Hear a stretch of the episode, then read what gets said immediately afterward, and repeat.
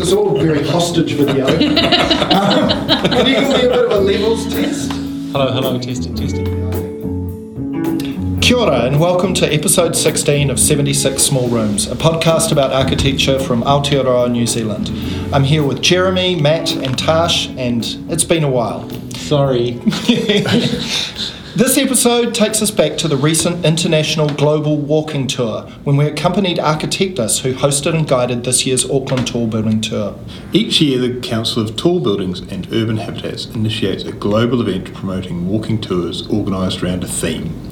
This year's theme was the space within, giving participants the rare opportunity to explore the insides of these buildings and their cunning vertical arrangement. Tash and Jeremy joined Severin Soda, James Mooney, and Lawrence Spear, all from Architectus, and covered the route from Auckland University down to the waterfront and concluding at the Sky Tower. Our tour started at the newly completed Sciences Building. Um, it's also called Building 303, and some of you would remember it um, if you went to the University of Auckland, um, situated on the corner of Wellesley and Symonds Streets. Let's cut straight to architect Severin Soda introducing the walk. So this is the fourth um, global walking tour organized by the um, Council for Tall Buildings and Urban Habitats, and um, the idea is to explore spaces around tall buildings. And this year's theme is the space within tall buildings. So we've selected um, a walking tour in Auckland that um, takes us to a number of tall buildings and we'll be um, climbing the top floors and um, exploring public spaces within that offers a view uh, of the city from a different perspective. And maybe a drink at the end. well, we hope so. Yeah.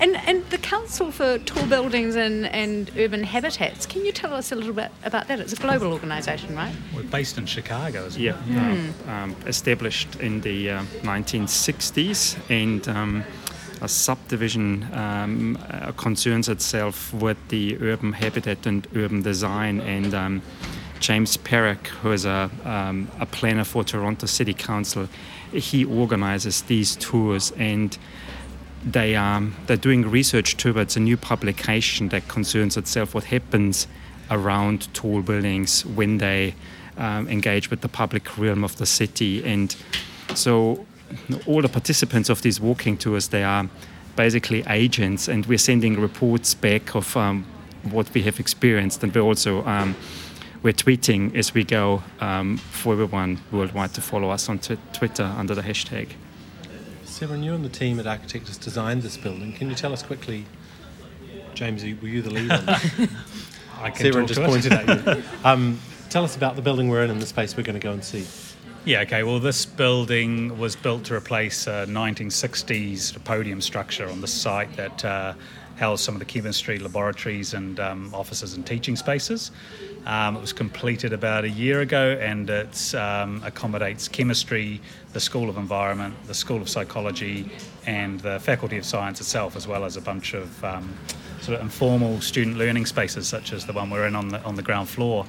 Uh, and the space we're going to go to is at the top floor, level 10 of the tower, uh, looking to the north across to the harbour, and is one of the breakout spaces on the upper level of the tower, which is sort of located in, um, I guess, the more, uh, you might say, salubrious uh, zones of the floor plate to encourage, you know, those chance encounters and social, socialisation amongst the uh, different groups that are, that are in the building. Great. Fantastic. Shall we go? Yeah, let's yeah. go. So it was, it was originally a competition in 2009, and, and, and I think one of the reasons we won is because we proposed rather than a single atrium over the height of the building, a series of stacked atria uh, or rooms with spaces arranged around them. And so if you look back here, you can see the uppermost atrium, and it has the laboratories to either side, which is about you know encouraging visibility in terms of what people are doing and. Um, you know, encouraging people to engage, and it's also from a safety aspect. If, if anything happens, you can see what's going on. Um, but then below this atrium and offset is the middle, or, or you know, the in between atrium, if you like, and that then is offset from the lower atrium where we started, which is sort of given over to sort of undergraduate student activity and the public spaces or more public spaces at street level. Okay, well the next uh, next protocol is building 303, which was built at around the same time as the original building on the site of, of the science centre that we're in currently. Um, so in the 1960s, and it was built for I think um, physics, mathematics, and statistics who are still in the building. Ground floor. Uh, and recently, we undertook with the university a sort of significant refurbishment of that building, where we stripped it back to the original structural frame and then um, reclad and um, refurbished the interior. And it still accommodates physics, uh, maths, and statistics. Um, but as part of that work, we introduced a number of breakout spaces, much like the one we've just been in. Um, so social areas located on, in the centre of each floor, uh, and they are, um, I guess, uh, visible on the outside in, uh, in, in the form of a um, large glazed balcony window that projects out um, from the facade and allows a view from those spaces along the street and out to the public space of Albert Park. Great. So we're going to have a look at one of those. As part of that competition, we proposed this bridge we're on currently now at, at, at uh, Symonds Street level. Also, a bridge at level four, which you can just see oh, up yeah, there. absolutely. Uh, and uh, in addition to that, we proposed uh, replacing the what was the existing loading area here at um, down in the loading bay level off Wellesley Street. We proposed replacing that with this raised extension of the public uh, level through to 303 South and 303 Podium, so which is the space we're enter- entering now. Um, and they got sort of divvied up because there was so much to do. They got divvied up and built as sort of separate right. projects, if you like, um, enabling projects to allow 302 to go ahead. So we'll just pass through this space and then we'll grab a lift up to level four of uh, building 303 and have a look at some of those, one of those breakout spaces. Great. And I see again the red being used here on the, Yes. the mesh and so on. I mean, it's a real um, uh, location uh, device, Yeah. right?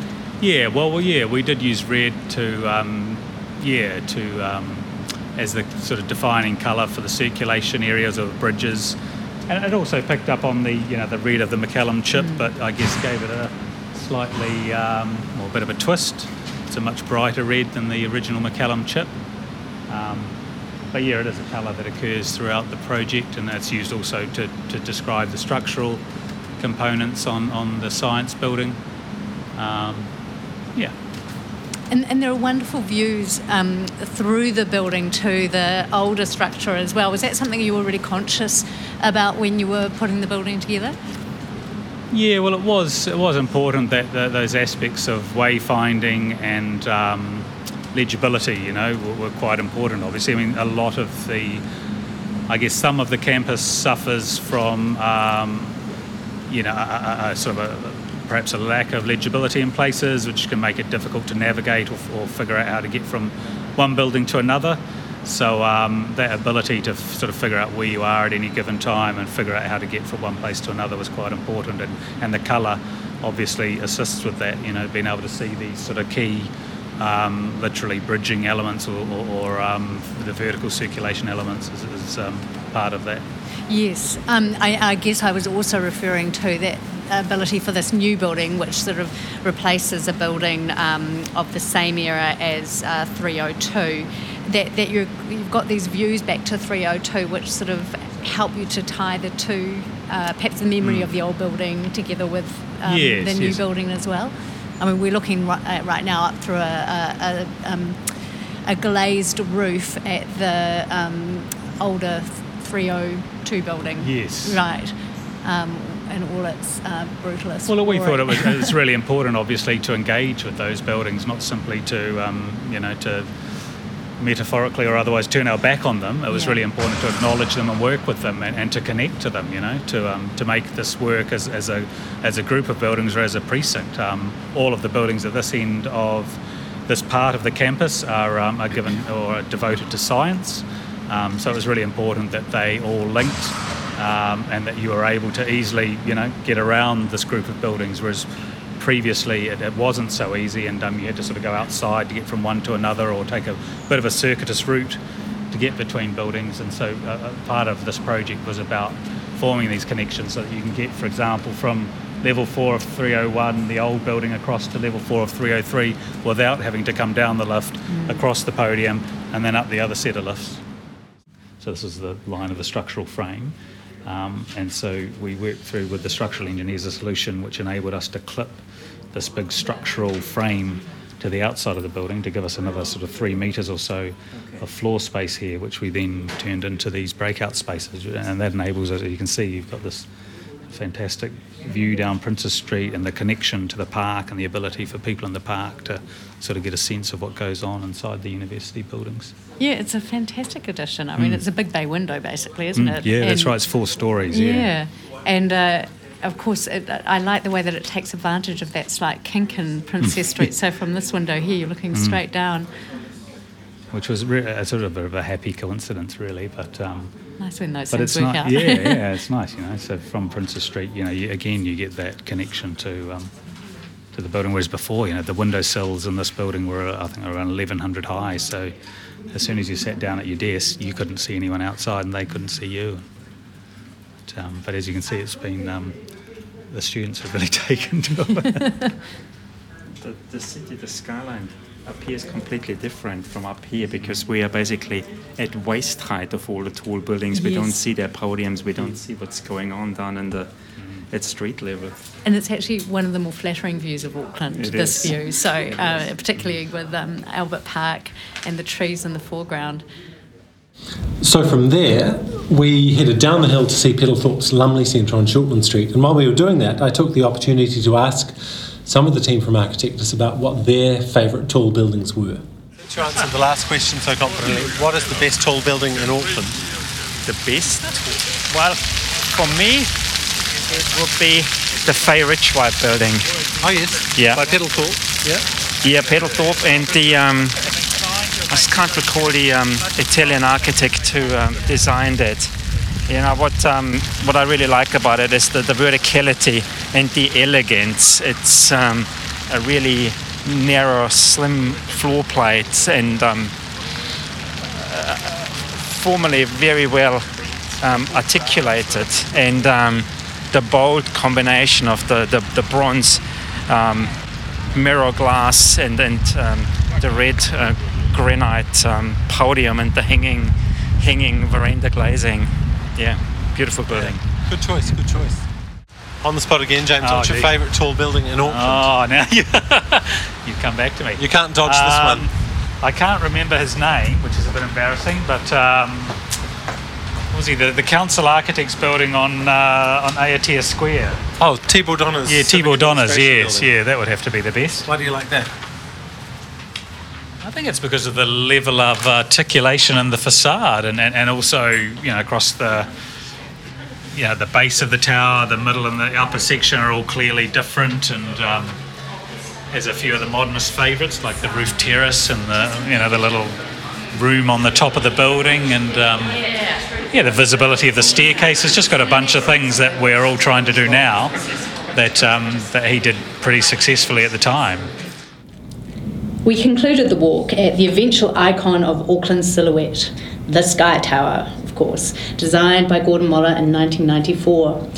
Uh, on the way up, Lauren revealed to me that um, it was actually her first trip to the top. So, so we're up the Sky Tower, and, and this is your first time, right? Yes. what do you think? Such a nice view with all the lights when it got dark now as well, and yeah, just beautiful.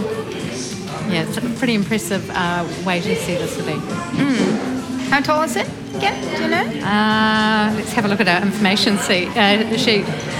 It is. Uh, well, we're on the. 328 metres, and we are at the main observation level of 186 yeah. metres. Mm. The grid's more irregular than. Mm. Oh, for Auckland City? Yeah, yeah absolutely. Well, I mean, I think they sort of laid the grid over the, the topography, sure. you know, the Auckland Basin, and of course, then uh, had a few difficulties. Yeah, get to a hill, what do you do? Can't yeah. follow the, the grid. So Tash and I there were on the International Global Walking Tour around Auckland's tall buildings, which brings me to ask you guys, what is your favourite Auckland tall building? And I'd hear yours. I'll go last. well, I will venture my, uh, of mine. Um, I think that the SAP building, which most of you would know as the, the Fay Richwhite building, cuts quite an elegant figure on the skyline. Yeah, it does. Not so successful perhaps at ground level, but it's um, it's a building that um, works in the round from a number of um, different vantage points. And if you think about what a tower is supposed to do, that pretty much ticks all the boxes. This is the one that just won the Heritage, the Enduring Architecture Award at the most recent awards. Yes. Right, Peddle Thorp. Yep. The cr- 25 the years crunch- old. It has crunch dated. bar. It's dated really beautifully. It Yeah. has dated really beautifully, and what I love is that you know you can be say at Westhaven and get that lovely view of it, particularly at dusk when you know the the sunlight is sort of bouncing off its um, facade, or from a number of other um, vantage points where it's you know cuts quite a slender fine line. It's um yeah, I think it's uh, it still reads very well on our skyline. And bronze glasses hard to do It at the best of times, right? Hard to do well. yeah. The penthouse is pretty good. I, I did some work on the top two floors. So, the top two floors, as part of their resource consent, was an apartment, which Fay and Richwhite used to use as Is their it office. still an apartment? Uh, no, I don't believe so anymore, but they can't lease it because it's an apartment. So they can't lease it as office space. And the, there's the big timber inlay desks sitting down the boardroom, which apparently was helicoptered in in the mid 80s. Those were the Of course it days. and they can't get it out. They have to chop it up into bits to get the this so thing out of 80s. there. Yeah, yeah. Um, and the, the, the kitchen for the apartment is a big thumping commercial kitchen out the back with you know, stainless steel everything and big hoods and all the rest of it. So that was the apartment kitchen. So what about yours? Mine is the Union House building, what used to be, uh, was it the Union House? It is Union House. Union House building down in Britomart with the cross braces across the front. I always remember that. Studying architecture is something which, once it was explained to me, I understood how it worked and kind of had appreciation for the structure supporting it. This is the white Warren and Mahoney building from the mid 80s, probably. Yeah, Yep, yep. Certainly was white. I think. Oh, the cross brace is still white now. Yes, they are. Refurbished recently. Yeah. It certainly really was nice tall once too. Yeah, probably. um, where is Auckland? Um, I always remember Peter Beaven also saying, um, giving us a lecture and telling us you could strip all that stuff off and it would still stand up just fine. Big Beaven and Smiles Warren didn't get on, so um, yeah, he saw it as all um, superfluous. But yeah, that would be my um, favourite tallish building. I can't do Auckland because I'm still stuck on Sydney because I've just been there. But I um, was thinking a lot about Harry Seidler when I was there and the influence he's had on the Australian skyline. And some friends of mine there who've worked in Seidler buildings say they could do with more daylight inside and things like that in the office towers. But um, the building that's at Australia Square, which is actually a circular The building, round building, which is yeah. round, is so elegant and it's got that beautiful um, Sol LeWitt mural in the foyer and um, yeah, it's just a it's a beautiful piece of civic architecture. It feels very generous with the plaza around it. This very simple shape, which has um, just enough variation in the facade to not ever get boring. Um, there's other Seidler buildings around there too, all of which are terrific, I think. Yeah. But that is a real standout. Since you're cheating using international examples, it's reminded me of the in Chicago. There's two, two circular towers with car parks on the lower floors. Have you Yeah. seen that? And all the sort of yeah. Louis, no, who, I can't remember who designed those. But, th- but that, that building on Australia Square is so killer, you Yeah. know, and it's got that di- the sort of um, diagrid ceiling of that ground lobby, which focuses everything into that central mural. Um, oh, it's amazing. It's Which amazing. apparently originally was a Corbusier tapestry that faded quite badly, and so Sol LeWitt did that mural in 2003, so it's quite new actually. Yeah. One of Sol LeWitt's last works. good story. Mm, Wikipedia. So my um, favourite tall structure, um, at the moment at least, is the big kind of gantry down at Wynyard Quarter, where you can climb on up Oh, yeah. and wander up the stairs and take the lifts up and get a fantastic view. Because I know it's not a building, and I know I've kind of broken the rules, which I relish, but it's seeing it It's down also there. at- shorter than the building I said it's was tall. not But that yeah, tall. It's not about height, man. You're lucky I didn't pick my tallest lying down building, which I was tempted to do. But you know, as a pure expression of simply getting some height so you can get a view and leveraging it against like Silo Park and everything that's kind of happened down here at Wynyard in the last ten years, I think it's a fantastic. It's a folly. It's nothing more than a kind of folly, and I think it's really marvelous. And I kind of love being up there. And rather than um, also thinking of the tall building as this thing you look at on the skyline. What I like about the gantry down here is it's all about an experience. Exactly. And it's open to everyone, and everyone quests to kind of climb up to the top Yeah. of it and have an experience of height. So I really kind of love that. That's its sole purpose, really. It's all up. it does. Yeah, Yeah. that's right. Yeah, yeah. I'm glad they kept the silos as well. Yeah. Now I think about it, quite good to sit down there. Yeah, that's right. Mm. So that's us, that's Tall Buildings for another episode of 76 Small Rooms. Tall buildings, short episode. Thanks for bearing with us. Thanks for joining us for this episode, and um, we promise our next episode out soon. So, from all of us, thanks very much and bye. Bye. Bye. See ya.